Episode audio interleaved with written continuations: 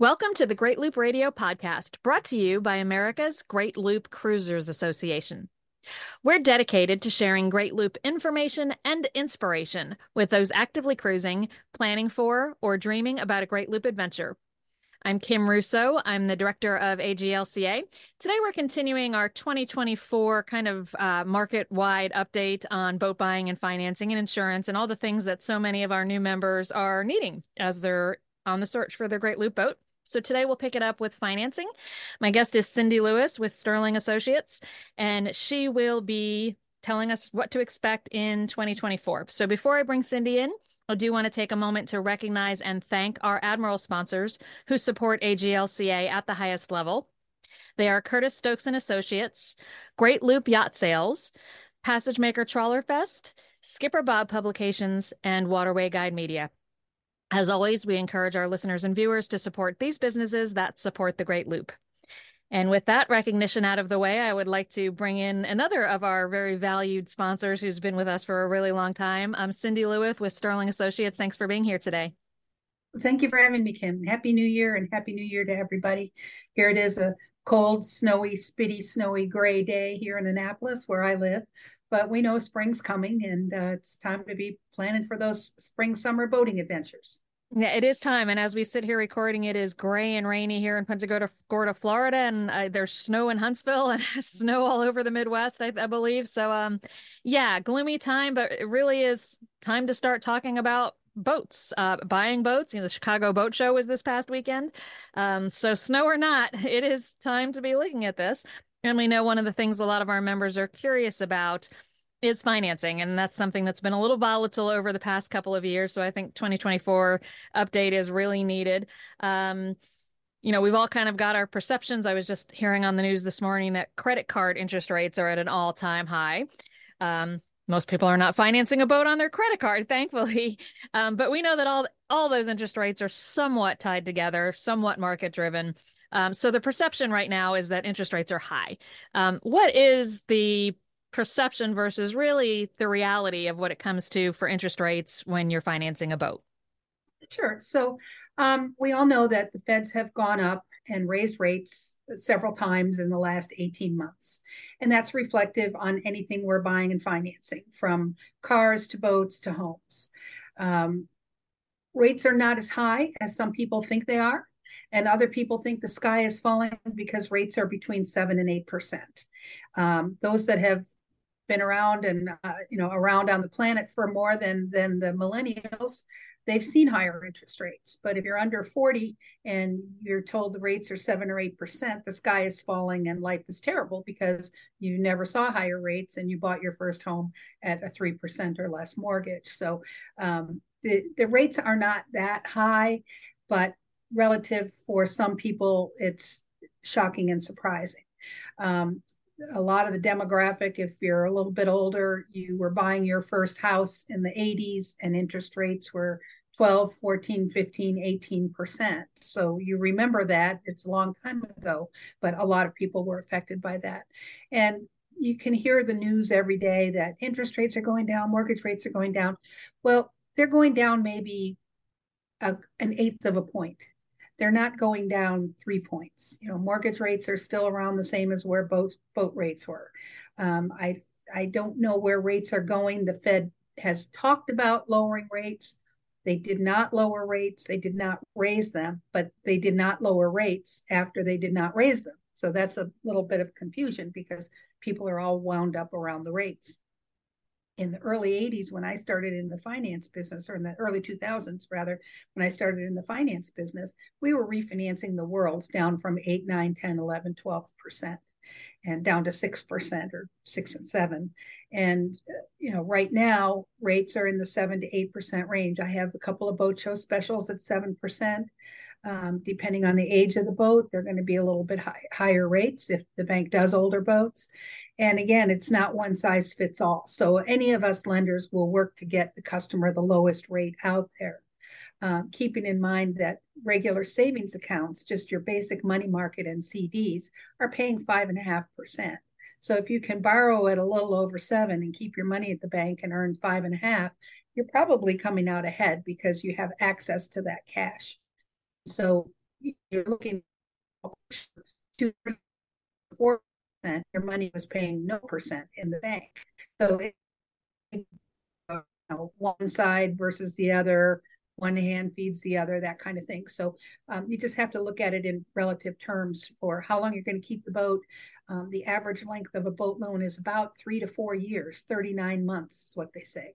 And so you have to take that higher interest rate take the 20 year terms out of the mix because you're not going to keep paying on that boat for 20 years. You're going to pay it off or you're going to get into another boat. So the perception is for some people that rates are really high and the sky's falling. For many other people, they're very pleased to see where the rates are. They're thankful that they can finance a boat purchase, that money's available, and they have their exit strategy uh, for loopers. It might be to do the loop and sell the boat and 18 months when they're done. Um, other people, you know, they're going to finance for the short term, and and when other funds come available, they'll pay the boat off. Um, nobody really likes to have debt, but having a boat loan is not a bad kind of debt to have because you can keep your money working for you. Right, and I think that's that's you know, there's a couple of different ways our members go about it you know, some are financing the boat because that's what they need to do to get mm-hmm. into the boat that they want. Some are financing simply to leave their money, as you said, earning, you know, what it can earn for them. So mm-hmm. as interest rates have ticked up, have you seen, you know, what's the activity been like? Has one or the other of those categories, you know, dropped off from financing or people just not buying a boat because the rates well, are higher? Or, you know, are those people still financing, but the people who have cash on hand are using that cash instead of holding it? Like, how does it all break down? And is there still it's, a lot of activity in financing? Right. There is still a lot of activity. Now, we've had, you know, the last three years of pandemic boat buying and lots of activity has been great for everybody. It has slowed down to what I would call a more, quote, normal pace, maybe where we were in 2019 and early 2020 pre pandemic. And we're we're at a nice pace. I think all of us got a chance to breathe during the holiday season with the two long weekends. Uh, the phone rang and people we had closings, but it wasn't frantic. And what I'm seeing in the first two weeks in January, the phone's ringing, some applications are coming in, all of our sales reps are getting business. Uh, we've got boat shows starting Chicago, Boston, Atlanta, all opened last weekend. So we'll be seeing some post boat show activity. And I'm seeing on the forums that people are still, oh, I'm we're getting ready to look and we're making some appointments and we're traveling this winter. So the activity is still there. People are still buying boats. They're still borrowing money to buy the boat it's I can't say it's slowed down, it's tempered back to what I would call a, a normal pace for this time of year. Mid December to mid January is always a little bit slower, although the last couple of years it was very busy. But again, we're still looking at the, the tail end of the pandemic boat buying frenzy. Um, I I think what I've found is that I have lot of people that are pre-approved for a boat purchase that perhaps they contracted a boat and it failed survey or two boats failed survey or the boat wasn't what they thought it was and they're still looking. Uh, i just did a big email this morning to about 30 people that i have with approvals asking you know you still boat shopping? And most responded yes i'm still shopping and i'll get back to you when when we found something. And they're not you know, if the rates have gone up, they don't mind and they still feel it's a good option to have to be able to finance. So um, people are still financing. And yes, it slowed a little bit, but not very much with my customers. Right. Uh, tell us a little bit, Cindy, if you can. Um, what's the typical down payment structure? Um, you kind of mentioned the rates are somewhere typically between seven and eight, but what's the down payment structure? And is there a certain age of the boat we should be looking sure. for if we're planning to finance? Sure. Yep, the basic ABCs is the banks will require 15 to 20% down. And if the loan amount after down payment is above 100,000, they'll go 20 year terms. If it's under 100,000, they'll go 15 year terms. Um, you can put more down that doesn't necessarily change anything like it might in real estate. So uh, if you wanted to put 30 or 40% down, certainly up to you, but it doesn't give you longer terms and it doesn't necessarily give you a better rate. One bank will give you a slightly better rate with 30% down but they're in the higher rate structure right now. So it's it's a wash. Again, we all try to get you the lowest rate possible, but it's not one size fits all. Um, typical age of boat, 20 years old or newer. Um, I do have banks that will go back to 1989, which is a 35 boat. A couple banks, one bank will go back to 93. Um, so we're we're fortunate for that because there are a lot of nice boats in that late 90s, early 2000 range. Um, not all finance companies have banks that will do that. I think there's more banks out there that are starting to finance older boats. But uh, for me, that's nice because there are a lot of the loop boats are getting to be that 20 to 25 year old range. And that was the, the glory of the boat building years. And uh, et cetera, you know, changed that new boat uh, manufacturing. And of course, new boats are still selling, which is good because in five years there'll be used boats for people to buy. But again, the the value boats that the criteria for loopers, a lot of them can be over 20 years old. So, um, you know, again, talk to your lender and make sure they have a bank for that. I get people that call me and that that I might have spoken to before that say, well, my friend told me that I can't finance a boat over 20 years old, or I can't finance a custom. Well, in general, the national lenders will not do that. You've got some regional lenders or some credit unions, they will often work with you. And I always tell people check with your local banks and credit unions. Typically, they don't do boat loans, but you might find one that does and, and that'll work for you as well. Um, I understand USAA has come back boat loan game, but they're not very competitive. But again, they are doing boat loans again, but they may their pencil and get their rates back down. Um, what happens is sometimes these banks will their portfolio is full, and so they'll raise their rates because they want it to slow down a little bit. But again, there are banks out there that will lend on older boats. All right, so let's take a quick break and play a message from one of our sponsors. When we come back, we'll continue the, continue the discussion and kind of ask Cindy to get out her crystal ball and tell us what to expect in 2024. So we'll be back in a moment. The Boat Galley will make your boat life better. They offer eight online courses on topics related to living on a boat, such as how to store everything you'll need, living with a smaller fridge, taking a dog with you, and effective use of your VHF. Their quick reference cruising guides will simplify your life underway, giving quick answers to questions like Where's the next fuel stop? or How high is that bridge? The Boat Galley Cookbook and its 800 boat friendly recipes, including 75 Docktail appies and 40 drinks, will make cooking aboard a snap. Get 10% off purchases with code AGLCA. Good morning, Loopers.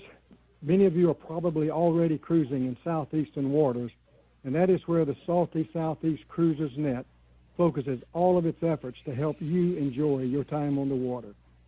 So, as you prepare for the next leg of your journey, and as your resource for accurate, timely, and useful information, we want to invite you to use and add your knowledge to the wealth of information that's available through the Cruisers Net in its directories for marinas, bridges, and anchorages, as well as the latest fuel prices in your area. Our mission of Cruisers Helping Cruisers May we invite you to help those following in your wake by sharing with us your cruising experiences. Thank you. Have a great day. Welcome back to the Great Loop Radio podcast. My guest today is Cindy Lewis. She is a marine financing expert with Sterling Associates. And Cindy's kind of filling us in on what to expect from financing a boat in 2024. Uh, so, Cindy, you know, crystal ball time, what do you expect that rates will do in 2024? Well, the the chatter on the the news shows is that the Feds are will drop rates this coming year, and that's kind of the chatter on all the news stations. But they haven't made a plan yet. They haven't said anything specific. We hope they do. I think they will personally. Uh, when will that happen? Who knows? But what that means is right now, don't let your dream stop and buy that boat and we can always refinance it. Refinancing is is a big part of our business, and refinancing is minimal expense. And if rates drop down in the next six months or so, you know, refinancing is always an option for you, and we're happy to do that. And uh, you know, one of the things I heard a quote, you know, if you just if you keep waiting, you're going to wait, and you're going to lose some boats. And what are you waiting for? You want to do this? You want to take this opportunity to buy a boat and get into the boating and boating lifestyle. So if it costs a little bit higher interest rate, we can always refinance. So when I say don't wait, um, that that right boat could take a long time to come back again. And what I'm seeing too is that even though there's more boats on the market than there were this time last year, the good boats sell fast, and there's a lot of boats that are failing survey And I read every survey, and what I'm seeing is a lot of the pandemic boats are coming on the market, and people that bought them did not do proper maintenance. And so now they're coming on the market and they have some hiccups. So, you know, the the the good boats are out there, but don't let you know a half a point in interest rates stop you from buying the boat because we can always refinance. So you know that's what i'm looking at is okay let's get you get it done get you in the boat and we'll circle back in six months and see where we are. And right. uh, i have a lot of customers i'm saying that too. So i think um, you know people shouldn't hesitate. Money's available. The economy is pretty strong um, you know, we hear doom and gloom, but I think a lot of that is just to be sensational on the news. I think the economy is pretty strong, particularly in the for the people that are buying boats. They've invested well, they've saved their money, and uh, there's, you know, there's they're not worried about, you know, what's next versus, uh, you know, the, the the crimp on some working families and people that are not in the boat buying market. That's a little different, but for this business, you know, again, there's plenty of opportunity and you know plenty of people out there buying boats. Yeah. You know i think one of the things i've heard you say before cindy um you know in in looking at a boat loan and it may be a 15 it may be a 20 year loan and people tend to look at the interest rate and kind of calculate that over the length of the mm-hmm. loan but you had given a number in the past of the the um, average length of a boat loan most people don't keep the loan for the whole term of sure. the loan and it was to me it was a shockingly low amount of time so if you recall right. like what is that the number of years yeah. most people keep their boat loan Yep, the average length of a boat loan is 39 months. So it's just over three years and they either get into another boat or they pay it off. Um, a lot of people will pay the loan off within one or two years. And the reason they're borrowing is because they don't want to tie up all their cash up front. And if it's not for them, then they put the boat on the market and they only have to make a few payments until the boat is sold rather than have a big chunk of change tied up in something that they're not going to be able to use. I always tell people look at your exit strategy. Someday you'll want to, need to, or have to sell the boat. And it's in normal times when a boat gets listed, it can be a few months before it sells. During pandemic time, it was a few hours before it sells. But if you had to list your boat for sale because for some reason you had a health problem or a family problem or something in life came up and you couldn't use your boat or couldn't continue with your trip, having two or three payments until the boat sold is, is sold is a lot better than having several hundred thousand dollars tied up into a piece of property or equipment that you're not able to use. So that's another reason to consider financing because it gives right. you some options. Nobody's holding you hard and fast to, to make that boat payment for the next 20 years. Um, right. So, so, you know, again, most people will use it as a time to take a breath and make sure that the boat's the right boat, that the lifestyle's the right lifestyle, that this is really for them and that everything is falling into place. And and again, another reason to consider financing instead of tying up all your cash in a purchase. You know, you can always pay it off, but you can't always get that cash back if you need it quickly. Right. So tell us about some of the things that, you know, if somebody's looking to purchase their boat, you know, if they're a year, maybe two years out, um, and are considering the possibility of financing, what are the, some of the things that they can do to get themselves prepared uh, to be attractive to those lenders? Sure. Well, uh, the one thing is credit score. Your credit score needs to be 700 or above. Most people have good credit these days, so uh, 700 or above. If it's higher, these, these banks typically are not score tiered, meaning if your score is over 800, you don't necessarily get a different rate. It's pretty much 700 or above, and that's going to be, you know, the, the first part to open the door to the approval. Uh, they're going to want the down payment, and they like to see liquidity after down payment.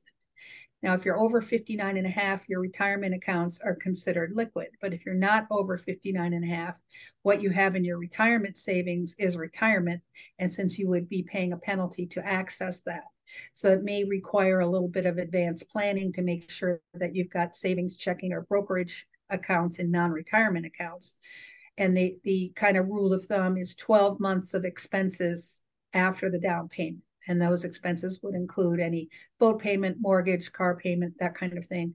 Um, not not necessarily taxes, insurance, but they want to see that you have a cushion to to get by for at least a year, and uh, they don't want to have you have a trouble and then say, "Here's the keys back. We can't, you know, we can't keep the boat."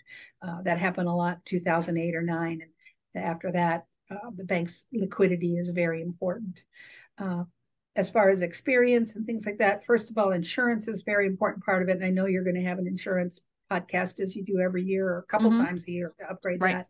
But um, the banks uh, require insurance with a two to three percent or less deductible um, and you know your various other coverages but they want you know the basic deductible 2 to 3% or less and one of the reasons they want that and what'll happen is because the rising cost of insurance these insurance companies are quoting lower premiums, but they have higher deductibles. And customers tend to not read the fine print. And I'll see somebody send me a, a policy or quote with an 18% deductible. And that won't work. And one of the reasons is, is that the bank owns the boat with the customer. So you're, you're partner with the bank until it's paid off. And if something should happen and the boat has a high deductible, uh, the price for labor in boatyards is just over the top. And the banks want to be sure that that deductible is low enough that you're going to get something repaired. And if you have a high deductible, let's say, you know, 20, 30, 40,000 dollars, you might say, well, I'm just not going to deal with it because it's too much. I don't want to have that out of pocket. So having paying a little higher premium to have a lower deductible is what the banks are looking for. And insurance I, has been for myself and any of my friendly competitors and coworkers, insurance is sort of the thorn in the side. You know, I always tell everybody, have you checked your insurance? The brokers, um, uh, the brokers are becoming very dialed into talking about insurance before they take a contract, and they get people to do their homework. I do the same thing. I make say make sure you're going to get you can get insurance because a lot of times people will assume because the boat they have now that they bought five or six years ago was a simple phone call. And they think that they can just add the new boat to the policy and everything's changed. So you know we require insurance but that's a big part of planning ahead is finding out what the insurance requirements are and knowing what that's going to cost because it's a big part of your monthly payment now. And you know it's not just the boat loan payment but it's the insurance, it's the dockage, it's the maintenance. And the banks look at that stuff too. If you're buying a very expensive boat, they take a, they don't put it into their calculation, but they say, okay, if you're buying a, a big 55 foot sailing catamaran, they know that it takes a special hoist to haul it out. It's going to be more expensive. They know it's it's bottom paint. It's got two hulls. That's twice the surface. That bottom paint's four or five hundred a gallon. They know that. They know slips are more expensive because they're so beamy. They're going to have to have the T slips. So there's certain formulas the bank will work in. So that's why they like you to have a cushion after the down payment, and they need to know that that you're going to take care of that boat and have the resources to do that because boats cost money, which is another reason why I tell people finance part of it and keep the rest in your cruising kitty because boats cost money and you don't want to be stuck in a situation of where you're selling stocks and jumping into your retirement accounts to pay for a costly boat repair. So, um, you know, even you know, even if you could write the check, it's still something to consider just to keep your money working for you and have it available until you get into the rhythm of boat ownership. Now, some people, you know, this they're they're buying a loop boat they've had multiple boats before they have a good understanding of what it takes. But many people that get into boats to do the loop are moving up from small lake boats or no boats at all. And it's you know there's a, a you know considerable amount of additional expenses to consider um, one of which is insurance and that's not going down anytime soon. We're lucky that we didn't have hurricanes this year and uh, you know hopefully we don't next year too and then things yeah. may flatten out a little bit. And we will be having um, John Horton with Jack Martin and Associates joining us. Um, we actually put it off into kind of mid February uh, because John okay. is expecting some updates from some of the insurance carriers in oh, early good. February. So we thought we'd wait. Perhaps things will improve. We don't know what those updates are going to be, but um, we thought it would make sense to wait until those were in. Um, so, uh, you know, mid February, we should have that episode of the podcast out. Cindy, looking to financing again, um, talk to us about the live aboard question because that's can be a little bit of a bad word sure. in financing sure. as well right. as in insurance well, and many other things. Right. So the banks do not do full time live aboard loans. And this goes back to 2008 with the Dodd Frank Mortgage Reform Act which came about when the economy crashed. The government went in and looked at every retail installment contract and made the determination if you live full time on your boat or full time on your RV, that it has to be treated as a regular conventional mortgage. uh, the banks said, well, these are recreational loans, and we structured them to be recreational loans, and we don't want them to be conventional mortgage. So we'll just not do them. And one of the reasons they said they don't, they won't do them has to do with recapture. It's not that they don't like liveaboards because liveaboards tend to take care of things because they're touching them and they're on them and they're using them all the time. But if something should come up and you decide to take it up some remote creek and not pay your monthly payment because you can't, or drive down the some dirt road in the middle of the desert, you know, on your RV, they'll find you eventually, and then they have to do uh, an eviction. And eviction laws are different in every state in every county. And so rather than have to deal with that, they just say we don't do them. So there's there's ways people will do that. We need you to have an address. We need to have a physical address. We can work it around a family member or a friend um, or a lease. Uh, what you do after you get the boat and you're moving around for a while, that's up to you. A couple of the banks will make you sign a form saying you're not going to live aboard or you're not going to charter it. Um, others, basically, they want to show that you've got a terra firma or a regular address. And again, same thing comes with insurance. I don't know the details, but I know insuring full-time live aboard is far more difficult than insuring extended cruisers. And right. we I just say we're going to call it extended cruising and you know we can help help you you know structure a lease, get your driver's license with your brother-in-law, a brother-in-law lease, that kind of thing, and make it work so we can check the boxes and get you into that boat. Right. And then uh, kind of finally on that that kind of thread, um, what about retiring and future income streams? Because a lot of loopers are on the verge of retirement, planning to start shortly after they retire. How does that work mm-hmm. on financing? Right. So um, everybody's different, and we don't have a crystal ball. Um, obviously, many people have done some great planning and have nice uh, assets that are spilling off income. Others when they retire you know there's still such things as pensions out there. Not that many people get them anymore but you have a lot of people with military and government pensions. Um, you have your social security income and that kind of thing. I always say the easiest time to get a boat loan if you're going to retire is to get the loan before you retire. The bank looks at where you are now and previous two years income if you came to me and said i retired two weeks ago and i don't have any income well, that can be a challenge because we don't show your income in retirement unless you've been spilling off lots of income before you stop working. So it's cash flow based lending. They want to see where the cash flow or the income is coming from, and uh, you know your your supporting documents again, the pension, social security, and that kind of thing.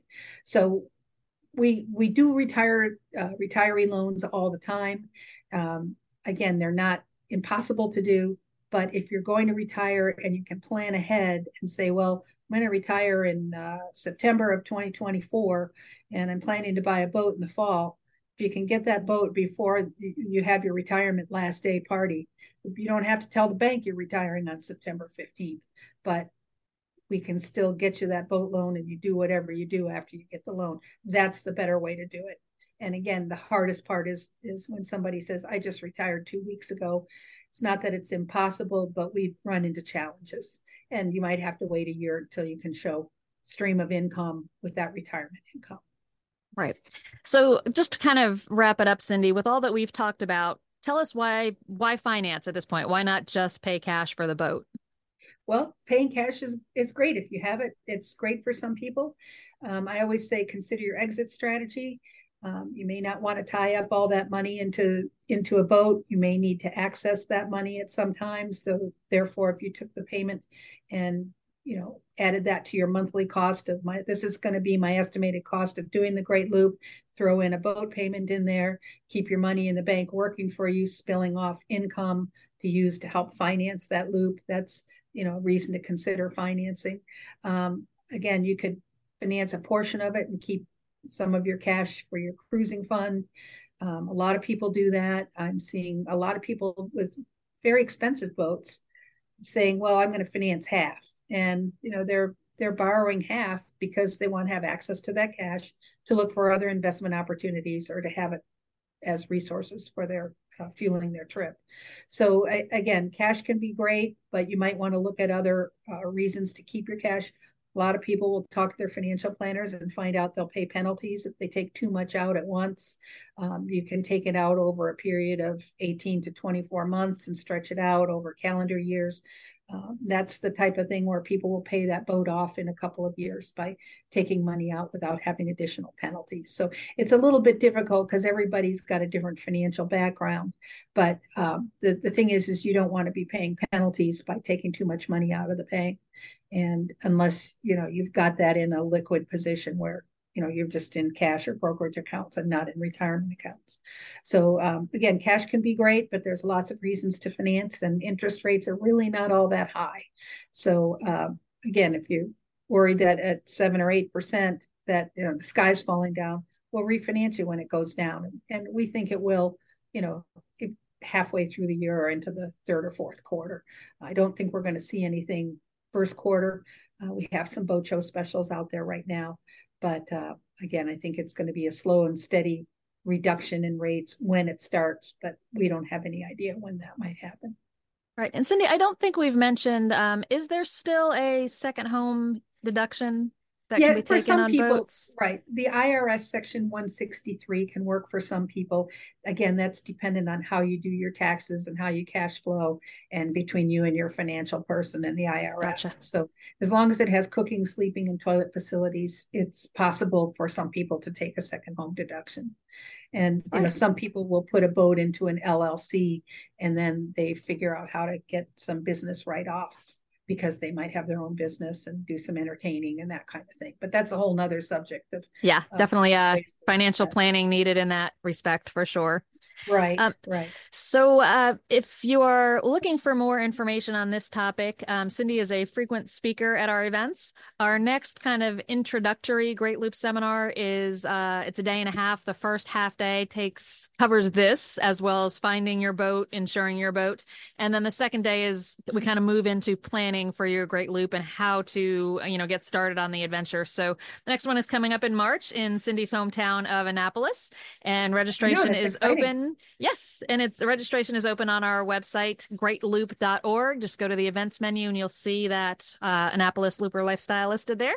Um, Cindy, looking forward to seeing you there and looking forward to seeing many of our listeners and viewers as well. So thanks for the information today, Cindy. We really appreciate your sponsorship and appreciate you sharing the details. Well, I'm I'm happy to happy to help, and again, um, I'm happy to answer questions anytime.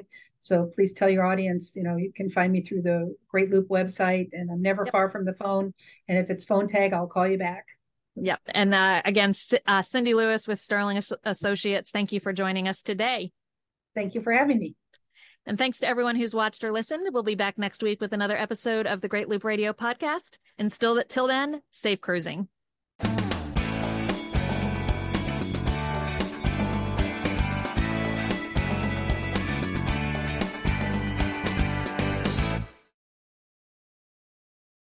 With the Lucky Land slots, you can get lucky just about anywhere.